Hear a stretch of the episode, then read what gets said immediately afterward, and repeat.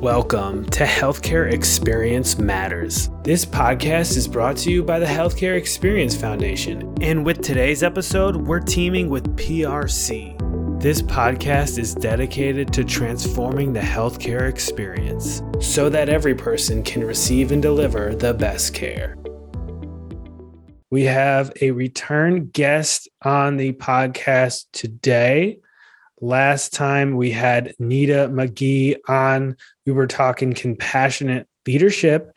Today, another really important topic mental health tips for busy practitioners. For those that may have missed the first episode with Dr. McGee, I will be sure to link to it in the description of today's podcast episode. Dr. McGee is a mental health nurse practitioner.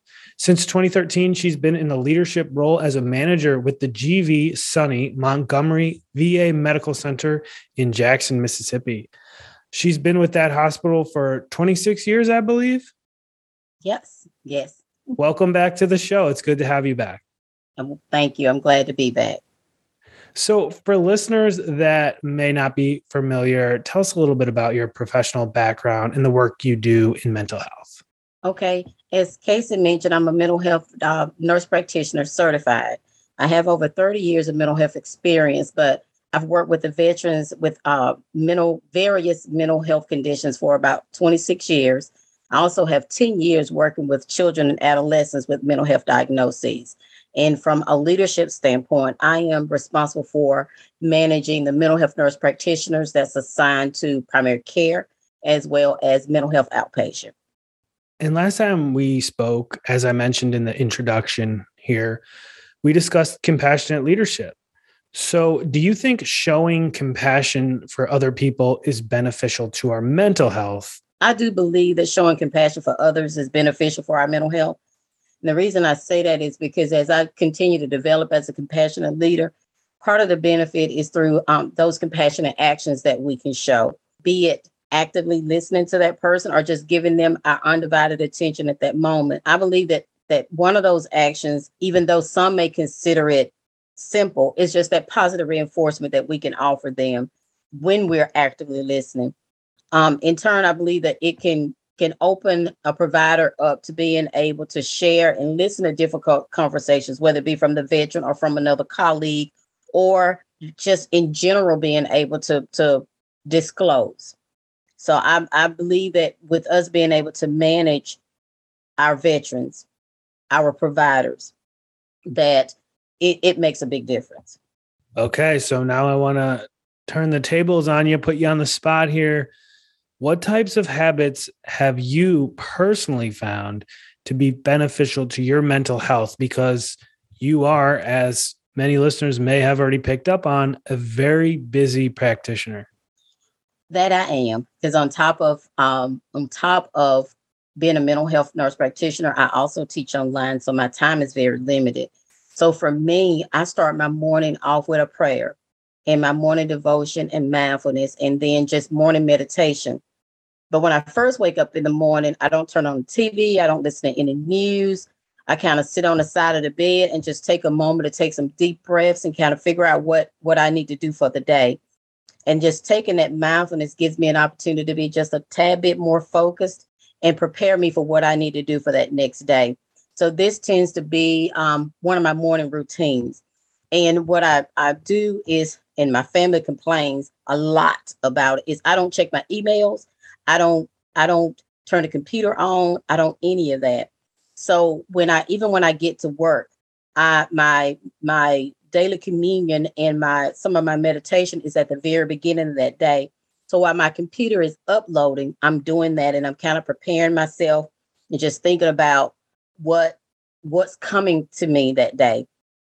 I also turn my volume down. I don't know a lot of people. I don't know if, if anybody has encouraged and encountered this new Microsoft Teams and some of the ways that we're meeting.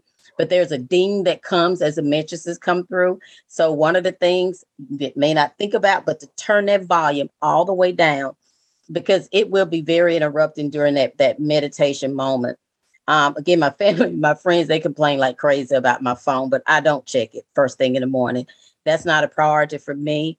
I'm a priority for that first part of the morning. And I know that being able to take care of myself gives me an opportunity to prepare for the whatever comes in the next person and whatever I have to be prepared for everybody else that needs something from me.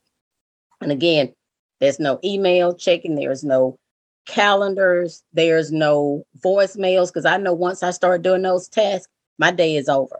So um, just taking that morning, enjoying that time, getting my thoughts together, looking at my to-do list from the the day before, just figuring out how to to get started. And then my my ultimate favorite, which I don't get to do as much anymore, is reading. Uh, my best friend's daughter recently bought me an Audible. So um, even though I get to do just a few pages a day, I, I do try to read. I'm in a book club, but I don't get to do that as much. But that's a wonderful way for me to be able to to kind of get my day started. Oh, that's great. Uh, there's so many really awesome uh, hints and tips in there. Turning off notifications is a big one. You'd mentioned yeah. it with specific to Microsoft Teams, but really any app or email on your phone or your desktop that's going to shift your focus. Yeah, I, I completely agree that it's helpful. I turn off essentially all notifications on my phone and computer, um, at least put them on mute. In that last part you just mentioned there about free reading, I think it's key to I'll just editorialize here and say I've talked to people before that are professionals and when they are reading there's stuff that you can be reading for work, CME stuff, etc. And then there's free reading those those the the kind of thing that can kind of take you out of that. And i think there's a distinction that should be made there um, because yeah i agree. I agree. Yeah it's there's there's nothing like starting your day if you get up early enough um, with a a couple of pages maybe a chapter depending on how fast you are. I, I find no pun intended bookending my days with some reading is the best move. Uh, a little bit in the morning, a little bit in the evening. Um, so thank you for that thorough mm-hmm. response, and I think there's a lot of helpful information in there. Um, yeah, so- I agree that that reading is very major because it takes that mind away, even if if it is for 10, 20 minutes, just taking your mind away from that day. Like you said, at the end, just settle in that thought can actually help with the sleep and everything else that that's important to even consider. So some folks in healthcare, they may be so busy, and this is not out of the realm of possibilities, that they are not, they just making, they're so busy that they can't make their own mental health a priority. They're servicing other folks in their professional life, in their home life. So, how can busy clinicians make emotional well being a priority? As healthcare providers and, and those who are not healthcare providers, maybe even healthcare administrator people, um, we often encounter constant stressors, whether it's in a workplace or, like you said, case with our family life, with whatever. But those are things that can make us kind of vulnerable and lead to that burnout and compassion fatigue that we have to take into consideration. So this could, um, as I'm thinking about it, I'm also thinking about workload the patient morbi- morbidity mortality rate that we may be encountering because right now dealing with covid. You know even though we think we're on decline we're still encountering some of that long-term effect of the the disease itself. It could be some ethical dilemmas that could be facing us. So just making a priority even if it's five minutes that can make a difference. And i once one time heard a presenter who said something like if you got enough time to brush your teeth or to watch television or even stroll through your social media, you know how we go through that, you got enough time to take a couple of minutes and insert some mindfulness in place. So, one of the things that I tend to share with staff and with the veterans that I manage is just a quick grounding exercise. Just get them to think about their five senses what they see, hear, smell, touch, feel, taste, kind of thing, and get them to just take some deep breaths with it. And then paying attention to how your body is breathing, how you're feeling, it calms you down because your focus is somewhere else and it removed it from those negative thoughts that you could have been in bombarded with across that day. So just taking that time, five minutes, is all it takes. Just removing yourself is is just a great way to to to make it a priority. Now, as someone like yourself who's in a leadership position, I am interested to get your feedback on this next question. Okay. In, in your opinion, how can those in leadership positions help make the mental health of their employees more of a priority? Okay. Since I do dual roles, I think this question it hits me on both angles as a provider and as a leader. But as a leader, in my opinion, I'll say that it begins with me and me displaying those positive habits that I hope the, the staff kind of picks up on. And as we discussed on our, our last talk, that showing compassion to others, in order for me to do that, I got to first learn how to show it to myself. That means accepting all my flaws, all the mistakes I've made, and forgiving myself. And then acknowledging that I do have strengths and accomplishments and not letting the negative part of it take over. Then I can move into letting the staff know that it's okay for them to feel the same way and for them to express and acknowledge, you know, I'm burned out or I, am they may not use the word compassion fatigue, but I'm tired. I, I, I feel numb. Those things, let them the staff know that those things are temporary and that we could address them, but there are steps that we can take to address those symptoms. But as a leader, we can acknowledge their contributions to the organization help them see those strengths, those accomplishments that they've done. And as I've mentioned earlier, actively listening to them because I believe that that listening helps build that trust that we're looking for, for them to feel like they're safe. That when I say my door is open, they know my door is open. It's not just a phrase that I'm throwing out. And they're able to report their concerns. Or if they come to me and say, I need a day, and and no pun intended, but we say our a mental health day. If they need that mental health day, I'm I'm I'm open for it. As a leader, the employee should not be fearful that the response is going to be disciplinary or it's going to be negative from a leader. That listening and again actively listening and making sure they got the resources that they need to be successful that for me is key and i'm learning something on it haven't quite figured out how, but I'm looking on a way to implement something called trauma informed, a trauma informed approach for the staff because I I just believe that some of the anxieties and the stressors that the way we manage it could be through managing our patients, those that we engage with. Because if they're compliant, if they're following the treatment plans, that cuts down on the anxieties and us feeling like we're spinning our wheels with the treatment plan or with the patients not following what we've put all the effort into.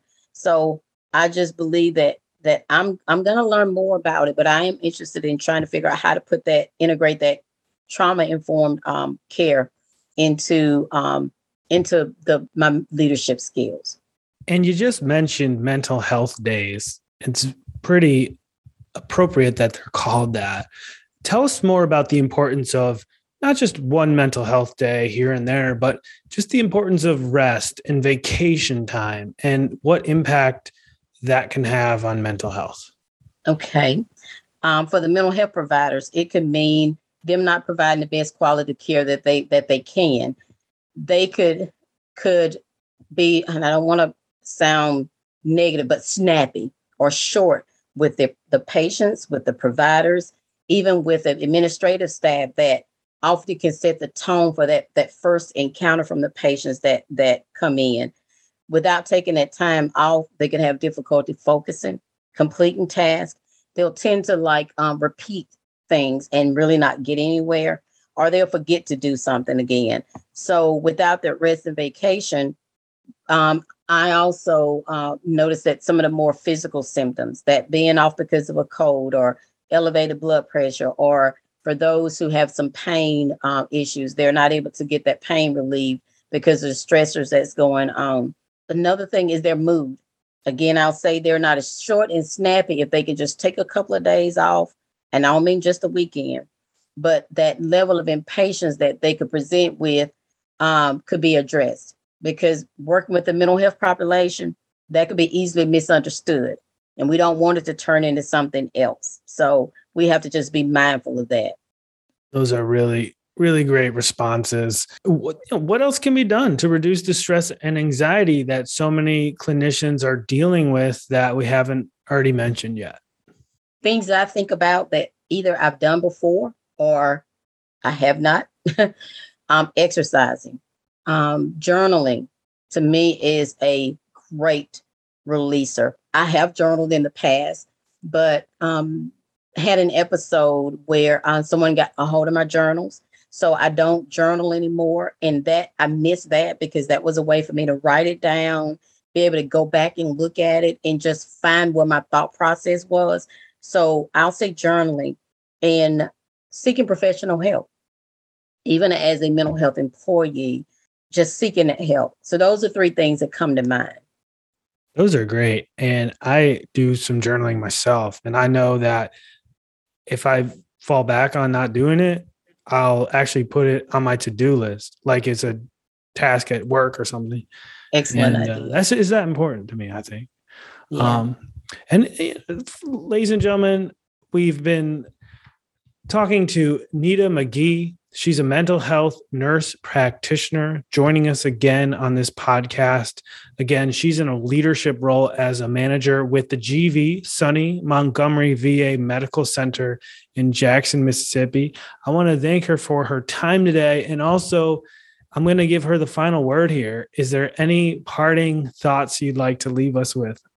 What I'll say as closing words is just promoting mental health awareness and that support that as a leader, I believe is one of the ways that we can have a major impact.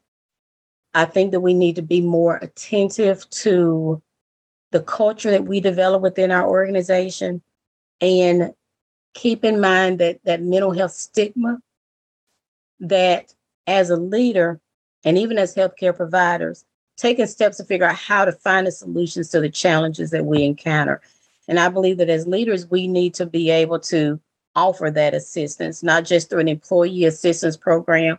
There's just some of the small steps that we can take and just being aware of what our employees need, being aware of their personal struggles. So that again, as I mentioned earlier, they're not as reluctant to disclose if we build that trust up with them and just creating that welcoming environment again to where they feel safe. So I, I, I just believe that offering it with that non-judgmental level of care and letter of leadership can help them within the organization and I think within their personal life. So just find helping them find the resources, even if it's not within the facility, but just helping them uh, find it and being supportive. Well said. Thank you again for making time for us. I know our listeners really appreciate your feedback and your insight. Thank you. And I appreciated the opportunity again. Thank you for listening to today's episode of Healthcare Experience Matters. Healthcare Experience Matters is brought to you by the Healthcare Experience Foundation, with today's episode teaming with PRC. To learn more, visit healthcareexperience.org. That's healthcareexperience.org.